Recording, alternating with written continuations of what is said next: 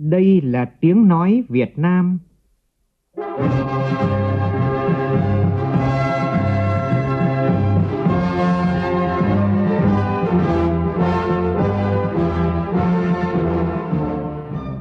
là tiếng nói Việt Nam, phát thanh từ Hà Nội, thủ đô nước Cộng hòa xã hội chủ nghĩa Việt Nam.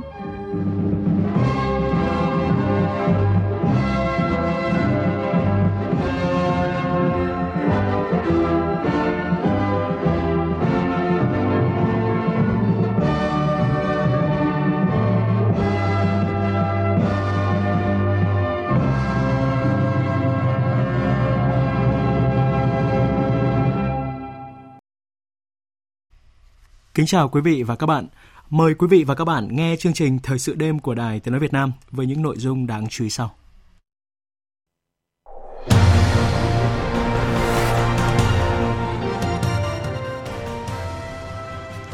Phó Thủ tướng Chính phủ Vương Đình Huệ đề nghị tỉnh Đồng Nai phải gắn xây dựng nông thôn mới với phát triển đô thị. Hà Nội tuyên dương 10 gương mặt trẻ thủ đô tiêu biểu trong năm qua hé lộ nguyên nhân xe khách lao xuống vực đèo Hải Vân xảy ra vào trưa nay là do chiếc xe khách bị mất phanh. Trong phần tin thế giới, nhà lãnh đạo Triều Tiên thăm Trung Quốc có tạo sức ép với Mỹ trước cuộc gặp thượng đỉnh Mỹ-Triều. Pháp sẽ ban hành các biện pháp mới để hạn chế bạo lực do biểu tình.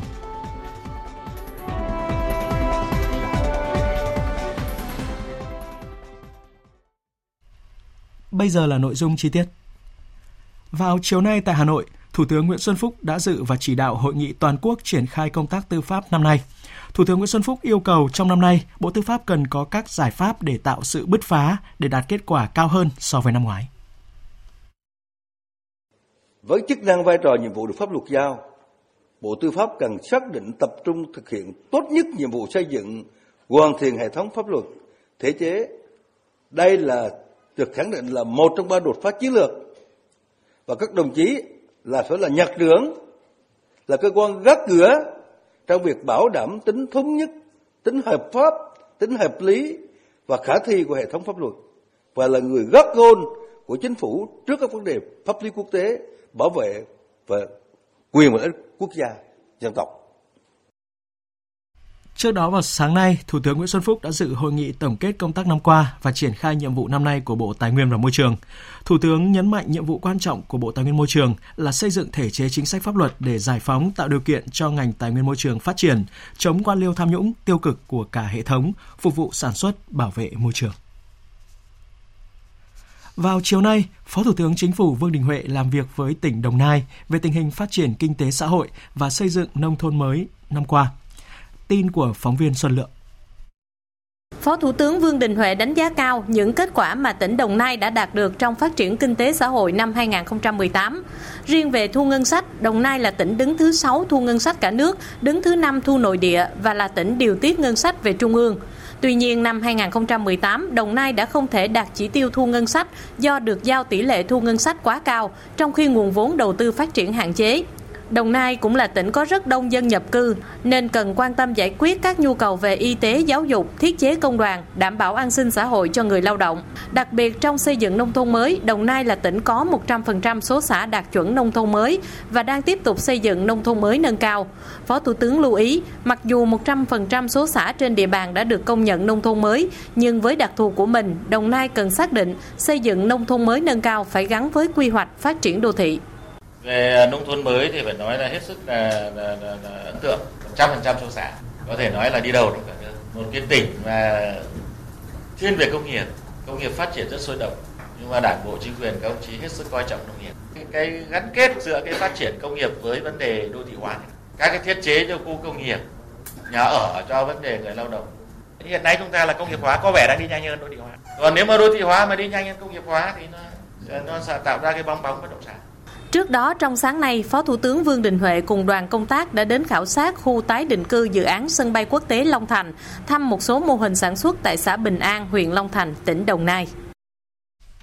Vào chiều nay tại nhà Quốc hội, Ủy viên Bộ Chính trị, Phó Chủ tịch Thường trực Quốc hội Tòng Thị Phóng đã tiếp xã giao Chủ tịch Kiểm toán Nhà nước Lào Viêng Thông Si Phan Đan dẫn đầu đoàn đại biểu Kiểm toán Nhà nước Lào đang thăm và làm việc tại nước ta. Phó Chủ tịch Thường trực Quốc hội Tòng Thị Phóng nhấn mạnh, chuyến thăm lần này góp phần vào việc tăng cường mối quan hệ hữu nghị, tình đoàn kết đặc biệt, hợp tác toàn diện giữa Đảng, Nhà nước và nhân dân hai nước nói chung, giữa Kiểm toán Nhà nước Việt Nam và Kiểm toán Nhà nước Lào nói riêng ngày càng vững mạnh và phát triển. Phó Chủ tịch Tòng Thị Phóng đề nghị cơ quan kiểm toán nhà nước của hai nước tiếp tục tăng cường hơn nữa trao đổi kinh nghiệm, mở rộng các hình thức và lĩnh vực hợp tác cả trong quan hệ song phương và trong khuôn khổ các tổ chức đa phương về cả thể chế, tổ chức và chuyên môn nghiệp vụ nhằm mục tiêu phát triển của mỗi cơ quan kiểm toán nhà nước nói riêng và mỗi nước nói chung. Trước đó vào chiều nay tại Hà Nội diễn ra hội nghị tổng kết hoạt động hợp tác giữa Kiểm toán Nhà nước Việt Nam và Kiểm toán Nhà nước Lào năm qua. Tổng Kiểm toán Nhà nước Hồ Đức Phước khẳng định Việt Nam và Lào là hai nước láng giềng gần gũi, nhân dân hai nước có mối quan hệ truyền thống thủy chung gắn bó lâu đời. Trên cơ sở quan hệ tốt đẹp ấy, Kiểm toán Nhà nước Việt Nam và Kiểm toán Nhà nước Lào luôn sát cánh cùng nỗ lực nghiên cứu, phối hợp và thực hiện chương trình, hoạt động hợp tác mang lại hiệu quả thiết thực trong kiểm toán lĩnh vực công của hai nước, góp phần xây dựng nền tài chính trong sạch vững mạnh, xây dựng và bảo vệ Tổ quốc trong giai đoạn mới của mỗi nước. Tại hội nghị, Chủ tịch Kiểm toán Nhà nước Lào Viêng Thông Siphandan đánh giá cao sự giúp đỡ của Việt Nam trong quá trình xây dựng hệ thống văn bản pháp lý, luật kiểm toán nhà nước và đào tạo nguồn lực – tin tưởng cơ quan kiểm toán hai nước sẽ tiếp tục phát triển mối quan hệ hợp tác lên một tầm cao mới. Nhân dịp này, thay mặt chính phủ Lào, Chủ tịch Kiểm toán Nhà nước Lào Viêng Thông Siphandan đã trao tặng huân chương cao quý của Đảng và Nhà nước Lào cho các cá nhân có nhiều đóng góp cho mối quan hệ hợp tác tốt đẹp, vững bền giữa Kiểm toán Nhà nước Việt Nam và Kiểm toán Nhà nước Lào trong thời gian qua. Vào tối nay, Thành đoàn Hà Nội tổ chức lễ tuyên dương gương mặt trẻ thủ đô tiêu biểu và chương trình Dạ hội chào xuân mới 2019. Tin của phóng viên Phương Thoa. Tại buổi lễ, Thành đoàn Hà Nội đã vinh danh 10 gương mặt trẻ thủ đô tiêu biểu. Đây là các đoàn viên thanh thiếu niên có thành tích và đóng góp đặc biệt xuất sắc trên các lĩnh vực của đời sống xã hội. Đó là Phạm Đức Anh, sinh viên năm thứ nhất trường Đại học Y Hà Nội. Huy chương vàng kỳ thi Olympic Hóa học Quốc tế 2017. Nguyễn Phương Thảo, sinh viên Đại học Khoa học Tự nhiên, Đại học Quốc gia Hà Nội, đạt huy chương bạc kỳ thi sinh viên quốc tế 2017. Thiếu tá Lê Trọng Hiếu, đội trưởng đội cảnh sát điều tra tội phạm về tệ nạn xã hội, công an quận Đống Đa hay cầu thủ Nguyễn Quang Hải, câu lạc bộ Hà Nội, thành viên đội tuyển bóng đá quốc gia Việt Nam. Đây là những bông hoa đẹp trong rừng hoa thanh niên khởi nghiệp sáng tạo của thủ đô. Theo anh Nguyễn Đức Tiến, Phó Bí thư Thành đoàn Hà Nội, lễ tuyên dương 10 gương mặt trẻ tiêu biểu thủ đô là hoạt động đầu tiên của Đoàn Thanh niên thành phố Hà Nội khởi động cho năm Thanh niên tình nguyện 2019. 10 gương mặt trẻ tiêu biểu đã đáp ứng các tiêu chí về khởi nghiệp, sáng tạo và hội nhập. Đây cũng sẽ là nguồn cảm hứng đối với các thanh niên thủ đô. Những tấm gương ờ, trẻ được tuyên dương sẽ là những cái nguồn cảm hứng đối với những người trẻ, à, sẽ là cái động lực để tổ chức đoàn tiếp tục ừ, tổ chức những cái phong trào cách mạng. Từ đó phát hiện ra nhiều những cái tấm gương tiêu biểu khác và thông qua những cái tấm gương tiêu biểu này thì tạo cái niềm tin đối với cả cấp ủy chính quyền các cấp về một thế hệ thanh niên sáng tạo, hội nhập vì đất nước để cùng với đó thì xã hội nhìn nhận vào thanh niên thủ đô với một cái cách nhìn thực sự là đổi mới. Đó là hệ thanh niên thủ đô sẵn sàng công hiến để làm sao xây dựng thủ đô đất nước ngày càng giàu đẹp văn minh. Tiếp tục thông tin về vụ chiếc xe khách chở giáo viên, sinh viên của trường cao đẳng Kiên Giang gặp nạn tại đèo Hải Vân. Vào chiều nay, các cơ quan chức năng đã trục kéo chiếc xe khách ở vực sâu khoảng 30 mét đưa về tạm giữ tại công an huyện Phú Lộc, tỉnh Thừa Thiên Huế. Tin của phóng viên Lê Hiếu. Trên xe khách bị tai nạn có tất cả 24 người, trong đó có 21 sinh viên, một giáo viên, một lái xe và một phụ xe. Sinh viên Vũ Thị Thảo, 21 tuổi, đã tử vong trên đường chuyển vào bệnh viện cấp cứu. Đại tá Đặng Ngọc Sơn, Phó Giám đốc Công an tỉnh Thừa Thiên Huế cho biết, làm việc với cơ quan công an, tài xế Trương Anh Minh, 48 tuổi, trú tại thành phố Sóc Trăng, tỉnh Sóc Trăng, đã tường trình lại diễn biến vụ việc vào thời điểm chiếc xe khách gặp nạn. Theo lời tài xế Minh thì trong khi chiếc xe khách đang vượt xe cùng chiều trên đèo Hải Vân, bất ngờ bị mất phanh lại gặp phải xe chạy ngược chiều. Tài xế đã cố gắng điều khiển xe vào phía trong ta luy dương, nhưng do đường có độ dốc lớn vượt ra ngoài tầm kiểm soát của tài xế này. Đại tá Đặng Ngọc Sơn nói. Ban đầu theo lời khai là họ vượt cái xe bồn đi cùng chiều, rồi gặp xe ngược chiều rồi đánh tay lái tránh thì là lao xuống vực bây giờ mình phải điều tra rồi còn phải khám nghiệm phương tiện ghi lời khai nhân chứng người biết việc rồi thì mình mới kết luận khách quan chính xác được Trước một số thông tin cho rằng chiếc xe bị nạn rơi xuống vực khi đang đổ đèo Hải Vân là do các sinh viên ở trên xe đã đề nghị thay đổi lịch trình, đi trên đèo Hải Vân thay vì đi bằng đường hầm để ngắm cảnh đèo nên mới xảy ra tai nạn. Bà Nguyễn Thị Phong Lan, trưởng phòng truyền thông và hợp tác quốc tế trường cao đẳng Kiên Giang cho biết, chiếc xe này đã đi đúng lịch trình đề ra từ ban đầu. Trên một số báo đang đăng là trường à, các em sinh viên đang tự muốn thay đổi lịch trình để ngắm cảnh, nhưng mà thực tế không phải là như thế. Là ngay từ ban đầu nhà trường đã lập một cái kế hoạch đi là đi tuyến như thế nào và hướng đi như thế nào là thì hiện nay các em đã vẫn đáp ứng, vẫn thống nhất theo cái kế hoạch đi ban đầu của trường là phải đi đường đèo để các em được học cách thuyết minh trên đường đèo. Tại vì khi sau này các em ra trường đi làm việc thì cũng có những cái du khách họ muốn đi đường đèo thì các em phải được học những cái kỹ năng đó. Còn đường hầm thì nó dễ rồi, lúc nào mình đi cũng được nhưng mà sẵn cái chuyến đi này là chuyến đi cuối để các em đi thực tập để tốt nghiệp ra trường đây là cái chuyến đi để thực tập ra trường cho nên các em phải học được những cái bài học khó vào chiều tối nay, Bộ trưởng Bộ Giao thông Vận tải Nguyễn Văn Thể, Phó Chủ tịch Thường trực Ủy ban An toàn Giao thông Quốc gia cùng đoàn công tác đã đến thăm các nạn nhân đang điều trị tại Bệnh viện Đà Nẵng. Phản ánh của phóng viên Vinh Thông. Đến lúc này, 23 nạn nhân đã qua cơn nguy kịch. Bệnh viện Đà Nẵng đang điều trị 11 nạn nhân bị thương, một nạn nhân đã tử vong. Những nạn nhân bị nhẹ hơn đang điều trị tại Bệnh viện Đa khoa quận Liên Chiểu, thành phố Đà Nẵng. Bác sĩ Lê Đức Nhân, Giám đốc Bệnh viện Đà Nẵng cho biết, đơn vị đã huy động các bác sĩ và các tình nguyện viên tập trung cứu chữa chăm sóc các nạn nhân với nỗ lực cao nhất. Hiện người nhà các nạn nhân đã liên lạc với bệnh viện. Riêng thân nhân của nạn nhân tử vong Vũ Thị Thảo, 21 tuổi, sinh viên trường cao đẳng Kiên Giang, đến nay vẫn chưa liên lạc được. Nạn nhân nữ bị đứt lìa cánh tay đã được các bác sĩ bệnh viện Đà Nẵng phẫu thuật nối thành công. Bác sĩ Lê Đức Nhân nói: Còn lại 10 trường hợp còn lại thì đều tỉnh táo, và các trường hợp này thì đến thời điểm này thì không có dấu hiệu tổn thương thần kinh sọ não và chỉ có một trường hợp rất nặng nhất là trường hợp đứt hoàn toàn cái cánh tay còn các trường hợp khác thì là đến thời điểm này đánh giá thì khả khả năng là các cái vấn đề khác thì chúng tôi đã đều kiểm soát được hết Chiều tối nay, Bộ trưởng Bộ Giao thông Vận tải Nguyễn Văn Thể, Phó Chủ tịch Thường trực Ủy ban An toàn Giao thông Quốc gia cùng đoàn công tác đã đến thăm hỏi tặng quà các nạn nhân. Tại đây, Bộ trưởng Nguyễn Văn Thể đã có buổi họp khẩn với đại diện Ban An toàn Giao thông thành phố Đà Nẵng và tỉnh Thừa Thiên Huế. Bộ trưởng biểu dương hai địa phương các lực lượng đã kịp thời cấp cứu người gặp nạn. Ông Nguyễn Văn Thể lưu ý các lực lượng cần khẩn trương điều tra nguyên nhân vụ tai nạn nghiêm trọng này, kịp thời rút ra những bài học, những giải pháp đảm bảo an toàn giao thông khi lưu thông qua các tuyến đường đèo dốc. Bộ trưởng lưu ý các tài xế cần đi đường hầm khi lưu thông qua các đoạn đèo dốc. Bộ trưởng Bộ Giao thông Vận tải Nguyễn Văn Thể đề nghị Chúng ta làm hầm là để đảm bảo an toàn giao thông cho người dân và thực sự cái hầm Hải Vân nó đã đem lại cái hiệu quả rất là lớn, nhất là bảo vệ tính mạng cho người dân do đó là khi mà chúng ta đi du lịch nhất là đi địa bàn xa thì chúng ta phải tốt nhất đó là đi hầm. Nó không nên mà đi trên các cái đèo dốc nguy hiểm. Khi mà đi du lịch như thế này thì tôi đề nghị là quỹ ban dân các tỉnh sở ờ, văn hóa thể thao các tỉnh đó, nên có kiểm soát. Và phải định hướng cho lái xe là chúng ta chỉ hoạt động ở những cái khu vực bình thường. Còn đi qua những khu vực nguy hiểm thì phải có những cái hỗ trợ nhất định. Liên quan đến vụ hỏa hoạn trên tàu chở dầu của Việt Nam xảy ra tại vùng biển ngoài khơi Hồng Kông Trung Quốc vào trưa nay khiến một thủy thủ Việt Nam thiệt mạng và hai người khác mất tích. Thông tin ban đầu cho biết khi tàu Âu Lạc Fortune đang chuẩn bị nhận tiếp dầu từ một tàu tiếp tế Hồng Kông thì đã xảy ra vụ nổ. Tin cho biết khi xảy ra hỏa hoạn, trên tàu có tổng cộng 27 người, trong đó gồm 25 người là thủy thủ Việt Nam và 2 người là thủy thủ Hồng Kông Trung Quốc. Phía Hồng Kông đã điều động 3 tàu cứu hỏa và 3 cano cứu hỏa tốc độ cao tiếp cận tàu Âu Lạc Fortune để dập lửa. Hiện 22 thủy thủ Việt Nam và 2 thủy thủ Hồng Kông còn lại đã được lực lượng cứu hộ giải cứu.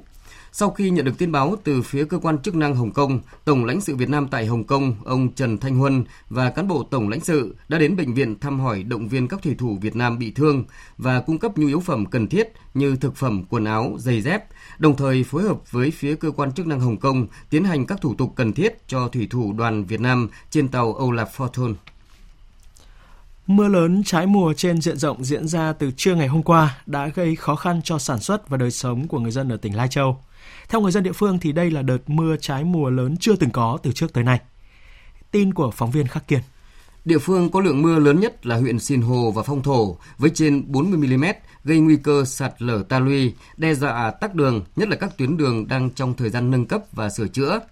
Đến chiều nay thì tuyến tỉnh lộ 128 nối thành phố Lai Châu với huyện Sinh Hồ, một số đoạn đang trong quá trình nâng cấp, mưa lớn làm đất đá tràn ra đường, nhiều đoạn nước ngập, suối sâu khiến các phương tiện giao thông, nhất là xe máy và xe ô tô gầm thấp không thể qua lại.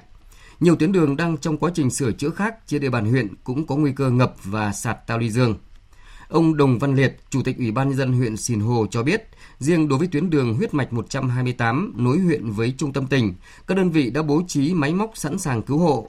Cùng với đó, huyện cũng đã chỉ đạo các địa phương chủ động phòng chống rét cho cây trồng, vật nuôi và đảm bảo an toàn giao thông trên địa bàn trong đợt mưa rét này. Thành phố Hà Nội sẽ phải chặt hạ và đánh chuyển gần 500 cây xanh để phục vụ dự án mở rộng đường vành đai 2. Đây là thông tin vừa được Sở Giao thông Vận tải thành phố Hà Nội cung cấp tại buổi giao ban báo chí thường kỳ Thành ủy Hà Nội vào chiều nay. Phóng viên Nguyên Nhung đưa tin. Theo đó, Hà Nội sẽ thực hiện dự án xén giải phân cách, mở rộng đường vành đai 2, đường láng, đoạn từ cầu giấy đến ngã tư sở trên địa bàn quận Đống Đa. Dự kiến khoảng 500 cây xanh cổ thụ trên đoạn đường gần 4 km này sẽ phải chặt hạ hoặc di rời để phục vụ thi công dự án mở rộng mặt đường thêm 3,5 mét. Dự án nhằm từng bước giảm thiểu tình trạng ùn tắc giao thông trên địa bàn thành phố Hà Nội. Công tác di chuyển cây xanh trong phạm vi chiếm dụng của công trình đã được Sở Xây dựng thành phố thẩm định và có phương án thực hiện theo từng giai đoạn. Ông Hoàng Cao Thắng, Phó Giám đốc Sở Xây dựng thành phố cho biết. Kế hoạch là dự kiến là di rời 371 cây sẽ di chuyển về nút giao giữa đại lộ Thăng Long và quốc lộ 70 để có cái khoảng đất trống nút giao thông để đảm bảo là chờ di chuyển và trồng cố định tại đây. Trong thời gian vừa qua thì là thành phố đã triển khai các dự án lớn và tập trung vào di chuyển cây xanh thì à, chúng tôi đã di rời về ba cái vị trí lớn ờ, đó là tại nút giao đường vành đai 3 với quốc lộ 5, tại nút giao Vĩnh Ngọc thuộc huyện Đông Anh và tại nút giao Vĩnh Ngọc thuộc huyện Đông Anh cái tỷ lệ cây sống hiện nay là chúng ta đánh giá là khoảng 80 đến 85%. Được biết sau khi hoàn thành dự án, đoạn đường được mở rộng từ cầu giấy đến ngã tư sở sẽ được trồng lại hệ thống cây xanh theo mô hình các tuyến đường Võ Trí Công, Võ Nguyên Giáp, Đại lộ Thăng Long. Với các loại cây đa dạng chủng loại, góp phần cải thiện môi trường không khí và cảnh quan thành phố. Đường hoa Nguyễn Huệ và lễ hội Tết Kỷ Hợi năm 2019 tại thành phố Hồ Chí Minh rất phong phú và đậm nét nghĩa tình. Đây là thông tin được đưa ra tại buổi họp báo vào chiều nay do Tổng công ty du lịch Sài Gòn, Sài Gòn Tourist tổ chức. Tin của phóng viên Đài Tiếng nói Việt Nam thường trú tại thành phố Hồ Chí Minh. Đường Hoa Tết Kỷ Hợi 2019 trên phố đi bộ Nguyễn Huệ, quận 1 có chủ đề Thành phố Hồ Chí Minh khát vọng vươn xa, diễn ra từ ngày 2 tháng 2 năm 2019, tức 28 tháng Chạp, đến ngày 8 tháng 2 năm 2019, tức mùng 4 Tết. Đây là năm thứ 16 liên tiếp đường hoa được tổ chức để người dân và du khách có không gian du xuân, vui chơi trong dịp Tết cổ truyền tại thành phố Hồ Chí Minh. Điều đặc biệt nhất của đường hoa năm nay là sự xuất hiện của 6 chú heo đất nghĩa tình, trên lưng có họa tiết mai vàng và biểu tượng đồng tiền, đặt tại 6 vị trí đặc biệt dọc đường hoa. Các chú heo này gửi đến du khách thông điệp Tết làm điều hay, chung tay đóng góp cho học sinh nghèo thành phố Hồ Chí Minh kêu gọi sự đóng góp của những tấm lòng vàng để mang về những suất học bổng và phần thưởng cho trẻ em nghèo. Trong cùng thời gian mở cửa, tại đường Hoa Nguyễn Huệ có nhiều hoạt động biểu diễn văn hóa nghệ thuật để phục vụ du khách tham quan. Ông Vương Anh Tuấn, Phó Tổng Giám đốc Sài Gòn Tourist, trưởng ban tổ chức đường Hoa Nguyễn Huệ và lễ hội Tết Kỷ Hợi 2019 cho biết. Đến nay, khối lượng công việc với các nhà thầu chính đã đạt 70% và một nhà thầu khác khoảng 60% và chúng ta có hai tuần lễ để bảo đảm rằng đó là 7 giờ tối ngày đêm 28 Tết chúng ta khai mạc đường hoa. Cho năm 2019 cũng rất kỳ hợi là chúng ta cũng tròn 60 năm để chúng ta kỷ niệm cái, cái phố hoa. Có một đường hoa mới có một sự kiện mới bắt đầu trong năm kỳ hợi.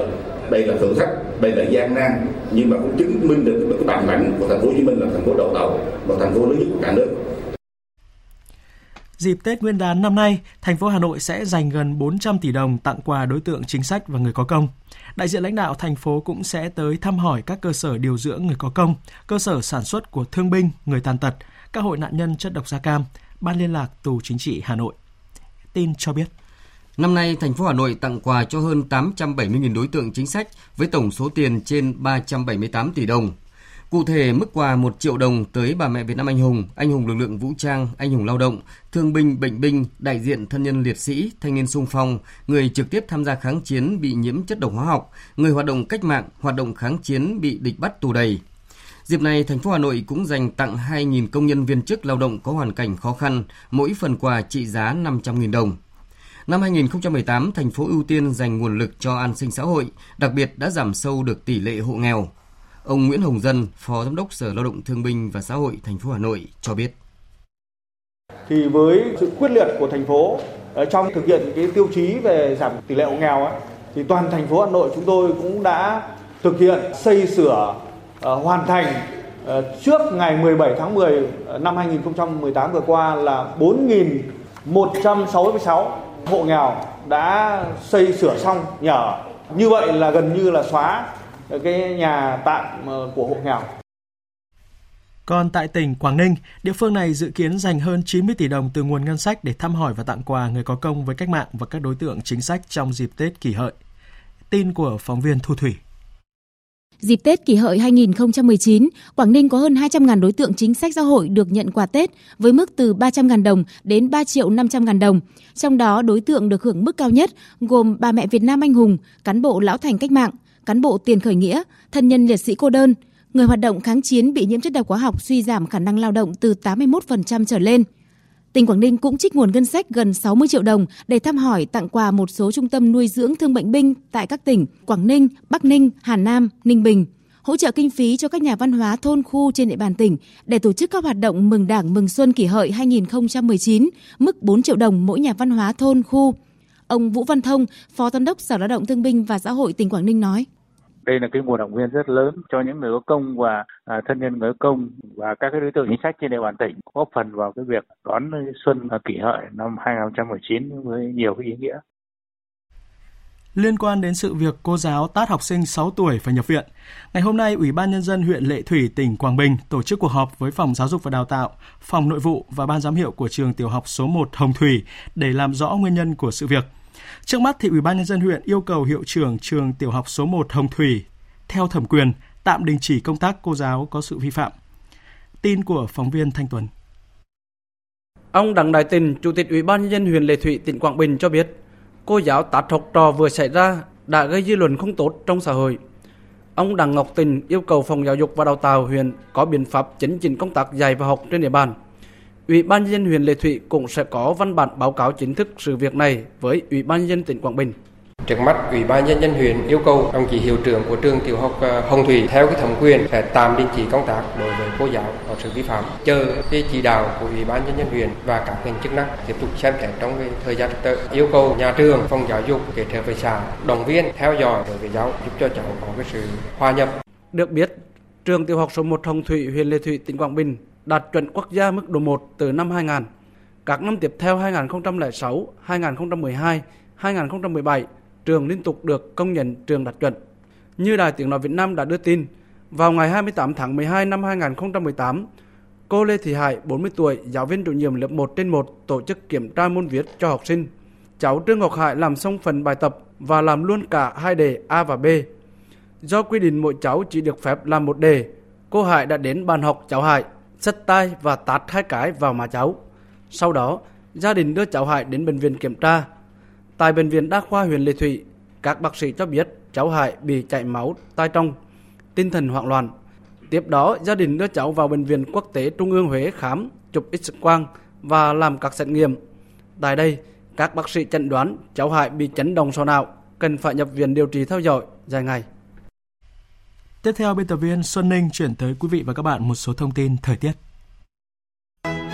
Thưa quý vị và các bạn, do ảnh hưởng của rãnh gió Tây trên cao kết hợp với không khí lạnh tăng cường yếu nên từ nay đến hết đêm mai ở các tỉnh Bắc Bộ có mưa, mưa vừa, lượng mưa phổ biến từ 20 đến 50 mm. Riêng các tỉnh Tây Bắc và Việt Bắc có mưa vừa, mưa to, có nơi mưa rất to và rông. Lượng mưa phổ biến từ 70 đến 120 mm. Riêng Lai Châu, Lào Cai, Hà Giang có nơi trên 120 mm. Trong cơn rông có khả năng xảy ra lốc xét và gió giật mạnh.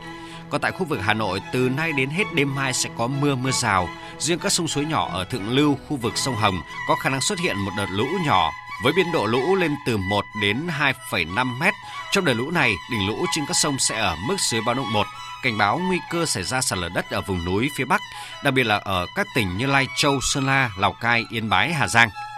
Quý vị và các bạn cần chú ý theo dõi thông tin cảnh báo lũ quét sạt lở đất trong các bản tin tiếp theo. Quý vị và các bạn đang nghe chương trình Thời sự đêm của Đài Tiếng nói Việt Nam. Tiếp theo là phần tin thế giới. Thưa quý vị, thưa các bạn, sau một đêm thông tin tràn ngập trên báo chí khu vực và quốc tế, cuối cùng thì báo chí Trung Quốc và Triều Tiên hôm nay cũng đã chính thức xác nhận nhà lãnh đạo Triều Tiên Kim Jong Un đang có chuyến thăm Trung Quốc theo lời mời của Tổng Bí thư, Chủ tịch Trung Quốc Tập Cận Bình với chuyến tàu bí mật trong đêm và một lịch trình không được thông tin chi tiết. Dư luận đặt câu hỏi liệu đây có phải là chuyến đi chuẩn bị cho một cuộc gặp thượng đỉnh Mỹ-Triều lần thứ hai sắp diễn ra, cũng như là tạo sức ép đối với Mỹ hay không? Và rằng Trung Quốc vẫn là một nhân tố không thể thiếu trong bất cứ một động thái ngoại giao quan trọng nào của Triều Tiên. Biên tập viên Phương Hoa phân tích. Chuyến công du Trung Quốc lần này đã đánh dấu cuộc gặp thượng đỉnh lần thứ tư giữa nhà lãnh đạo Triều Tiên Kim Jong-un và Chủ tịch Trung Quốc Tập Cận Bình chỉ từ năm ngoái đến nay. Nhìn lại hồi năm ngoái 2018, ông Kim Jong-un đã có tới 3 chuyến thăm Trung Quốc vào tháng 3, tháng 5 và tháng 6. Dễ thấy đây đều là những mốc thời gian trước hoặc sau các cuộc gặp thượng đỉnh giữa nhà lãnh đạo Kim Jong-un và Tổng thống Hàn Quốc Moon Jae-in cũng như Tổng thống Mỹ Donald Trump. Theo giới quan sát, rõ ràng Trung Quốc vẫn là một đối tác hàng đầu nắm giữ vị trí không thể thiếu trong chính sách đối ngoại của Triều Tiên. Mặc dù thời gian qua, Trung Quốc không ít lần bày tỏ thái độ chỉ trích công khai với chương trình tên lửa và hạt nhân của Triều Tiên. Thế nhưng có thể nói, mối quan hệ Trung Triều vẫn chưa thể có một mối quan hệ nào khác tương đương thay thế. Không những vậy, hơn ai hết, Triều Tiên hiểu rằng Trung Quốc cũng sẽ là một thành phần không thể thiếu trong các cuộc đàm phán để ký kết hiệp ước hòa bình, để thay thế Hiệp định đình chiến tạm thời chiến tranh Triều Tiên 1950-1953. Bởi trong quá khứ, Trung Quốc vốn là một trong ba bên tham gia ký kết Hiệp định đình chiến cùng với Mỹ và Triều Tiên. Trong khi đó, dường như đã có sự chuyển biến trong các bước đi ngoại giao của Triều Tiên kể từ khi nhà lãnh đạo Kim Jong-un lên nắm quyền. Nếu như cách đây mới một năm, đặc biệt là trước và sau thời điểm diễn ra cuộc gặp thượng đỉnh Mỹ-Triều hồi tháng 6 năm 2018, người ta thấy một Triều Tiên đặc biệt thiện trí và có các bước đi cải thiện quan hệ với Mỹ. Thế nhưng kể từ đó đến nay, bất chấp phía Bình Nhưỡng đã có những nhượng bộ đáng kể, Tổng thống Mỹ Donald Trump vẫn kiên quyết cứng rắn không gỡ bỏ các biện pháp trừng phạt nhằm vào Triều Tiên. Ai cũng hiểu, Triều Tiên dù có xuống thang cũng không thể nhượng bộ một chiều khi chưa nhận được những đảm bảo an ninh từ phía Mỹ. Vì thế, một khi sự kiên nhẫn đã tới hạn, dường như nhà lãnh đạo Triều Tiên Kim Jong-un đang điều chỉnh các nước cờ sắp tới. Biểu hiện là trong bài phát biểu năm mới vừa qua, nhà lãnh đạo Kim Jong-un đã nhấn mạnh rằng Bình Nhưỡng sẽ lựa chọn một con đường mới nếu đàm phán với Mỹ vẫn rơi vào bế tắc. Thông điệp này có thể hiểu Bình Nhưỡng vẫn còn có những lựa chọn khác ngoài Mỹ và Hàn Quốc. Về phía Mỹ, mặc dù việc cải thiện quan hệ với Triều Tiên nằm trong mục tiêu chiến lược của Tổng thống Donald Trump kể từ khi lên nắm quyền, cũng như phù hợp với chiến lược ưu tiên khu vực Ấn Độ Dương, Thái Bình Dương. Thế nhưng, Trước sức ép của chuyến thăm Trung Quốc lần này, đây có thể trở thành những điều kiện mặc cả trên bàn đàm phán thương mại căng thẳng giữa Mỹ và Trung Quốc thời gian này. Vì thế, liệu một cuộc gặp thượng đỉnh Mỹ-Triều lần thứ hai có thực sự diễn ra và nội dung có tích cực, thực tế hơn cuộc gặp lần thứ nhất hay không? Điều này vẫn sẽ phụ thuộc vào những lợi ích thiệt hơn mà các bên đang cân nhắc. Trong đó, các kết quả của gặp Trung Triều lần này chắc chắn đóng một vai trò không thể thiếu. Quý vị và các bạn vừa nghe bình luận của biên tập viên Phương Hoa với nhan đề Nhà lãnh đạo Triều Tiên thăm Trung Quốc, Trung Triều bắt tay, Mỹ lo sức ép. Cũng liên quan đến sự kiện nhà lãnh đạo Triều Tiên tới Trung Quốc, người phát ngôn Bộ Ngoại giao Trung Quốc Lục Khảng hôm nay khẳng định duy trì trao đổi cấp cao là một phần quan trọng trong quan hệ hữu nghị truyền thống giữa Trung Quốc và Triều Tiên. Trung Quốc ủng hộ Triều Tiên và Mỹ tiếp tục đối thoại. Tin của phóng viên Bích Thuận thường trú tại Trung Quốc. Ông Lục Khảng cho rằng Việc lãnh đạo Triều Tiên trong vòng chưa đầy một năm liên tiếp thăm Trung Quốc 4 lần, một lần nữa thể hiện quan hệ hữu nghị truyền thống giữa hai bên, đồng thời khẳng định quan hệ truyền thống giữa hai bên luôn được duy trì dù có cách tiếp cận và hình thức thể hiện khác nhau qua từng thời kỳ. Ông cũng cho biết, Trung Quốc sẽ đóng vai trò là một nhân tố tích cực trong các cuộc đối thoại Mỹ-Triều trong tương lai. Về mối liên quan giữa chuyến thăm và cuộc gặp thượng đỉnh Mỹ-Triều, ông Lục Khảng cho biết. Chúng tôi luôn cho rằng Mỹ và Triều Tiên là hai bên đương sự chủ chốt trong vấn đề hạt nhân trên bán đảo Triều Tiên. Việc hai bên duy trì tiếp xúc hết sức có ý nghĩa. Do vậy, Trung Quốc luôn ủng hộ Triều Tiên và Mỹ tiếp tục đối thoại và gặt hái được những kết quả tích cực. Hôm nay, Tổng thống Thổ Nhĩ Kỳ Tayyip Erdogan tuyên bố nước này không thể chấp nhận được những phát biểu gần đây của Cố vấn An ninh Quốc gia Mỹ John Bolton cho rằng Thổ Nhĩ Kỳ phải đồng ý bảo vệ các đồng minh người quốc của Mỹ tại Syria khi đưa ra điều kiện về việc Mỹ rút quân khỏi quốc gia Trung Đông này. Phát biểu với các thành viên Đảng Công lý và Phát triển tại Quốc hội, Tổng thống Erdogan nhấn mạnh ông Bolton đã phạm sai lầm nghiêm trọng khi ra điều kiện như vậy, đồng thời khẳng định Thổ Nhĩ Kỳ sẽ không bao giờ thỏa hiệp về vấn đề của nhóm vũ trang các đơn vị bảo vệ nhân dân người quốc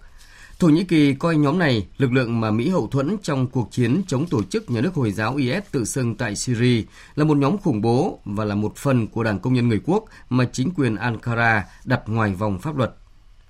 Phiến quân Taliban vừa tuyên bố họ đã hủy cuộc hòa đàm theo kế hoạch với các quan chức Mỹ tại Qatar diễn ra trong tuần này do bất đồng với chương trình nghị sự. Trước đó thì Taliban dự kiến tiến hành hai ngày hòa đàm với Mỹ bắt đầu từ ngày mai tại Qatar. Ai Cập đã giành được quyền đăng cai giải vô địch bóng đá châu Phi sau khi nhận được đa số phiếu ủng hộ trong cuộc họp Ủy ban điều hành Liên đoàn bóng đá châu Phi diễn ra hôm nay. Vào cuối năm ngoái thì Cameroon đã bị Liên đoàn bóng đá châu Phi tước quyền đăng cai giải vô địch bóng đá châu Phi 2019 do công tác chuẩn bị chậm trễ và tình trạng bạo lực dai dẳng giữa chính phủ và lực lượng ly khai ở miền Tây của nước này. Thưa quý vị, thưa các bạn, vào lúc này tại các tiểu vương quốc Ả Rập Thống Nhất, trận đấu giữa đội tuyển bóng đá quốc gia Việt Nam gặp đội tuyển Iraq tại bảng D vòng loại Asian Cup 2019 đang bước sang phút thứ 69 và tỷ số hiện nay đang là hai đều. Diễn biến của trận đấu này đang được Đài Tiếng nói Việt Nam tường thuật trực tiếp trên kênh VOV2. Mời quý vị và các bạn quan tâm theo dõi. Và tiếp theo là một số thông tin thời tiết. Dự báo thời tiết Bắc Bộ và khu vực Hà Nội nhiều mây có mưa, mưa vừa, riêng vùng núi phía Bắc có mưa vừa, mưa to, có nơi mưa rất to và rông, gió Đông Bắc cấp 2, cấp 3, trời rét, vùng núi có nơi rét đậm, rét hại. Trong cơn rông có khả năng xảy ra lốc xét và gió giật mạnh, nhiệt độ từ 13 đến 18 độ, vùng núi từ 12 đến 18 độ. Các tỉnh từ Thanh Hóa đến Thừa Thiên Huế nhiều mây, phía Bắc có mưa, mưa rào rải rác và có nơi có rông, phía Nam có mưa rào và rông vài nơi, trưa chiều giảm mây hưởng nắng, gió Bắc đến Tây Bắc cấp 2, cấp 3, phía Bắc trời lạnh, nhiệt độ từ 17 đến 24 độ, phía Nam nhiệt độ từ 23 đến 26 độ. Các tỉnh ven biển từ Đà Nẵng đến Bình Thuận nhiều mây có mưa rào và rông vài nơi, gió Đông Bắc cấp 2, cấp 3, nhiệt độ từ 22 đến 30 độ, phía Nam có nơi trên 30 độ. Tây Nguyên và Nam Bộ nhiều mây, đêm có mưa rào và rông vài nơi, ngày nắng, gió Đông Bắc đến Đông cấp 2, cấp 3, nhiệt độ từ 17 đến 30 độ. Tiếp theo là dự báo thời tiết biển. Vịnh Bắc Bộ, vùng biển từ Quảng Trị đến Quảng Ngãi, vùng biển từ Bình Định đến Ninh Thuận, từ Bình Thuận đến Cà Mau và từ Cà Mau đến Kiên Giang bao gồm cả Phú Quốc, có mưa rào vài nơi, tầm nhìn xa trên 10 km, gió Đông Bắc đến Đông cấp 4 khu vực Biển Đông, khu vực quần đảo Hoàng Sa thuộc thành phố Đà Nẵng, Trường Sa tỉnh Khánh Hòa có mưa rào vài nơi, tầm nhìn xa trên 10 km, gió Đông Bắc cấp 4, cấp 5. Vịnh Thái Lan không mưa, tầm nhìn xa trên 10 km, gió Đông cấp 4. Những thông tin thời tiết vừa rồi đã khép lại chương trình Thời sự đêm nay. Chương trình do các biên tập viên Duy Quyền và Hải quân thực hiện với sự tham gia của phát thanh viên Hoàng Sang, kỹ thuật viên Thế Phi, chịu trách nhiệm nội dung Đồng Mạnh Hùng. Kính chào tạm biệt quý vị và các bạn.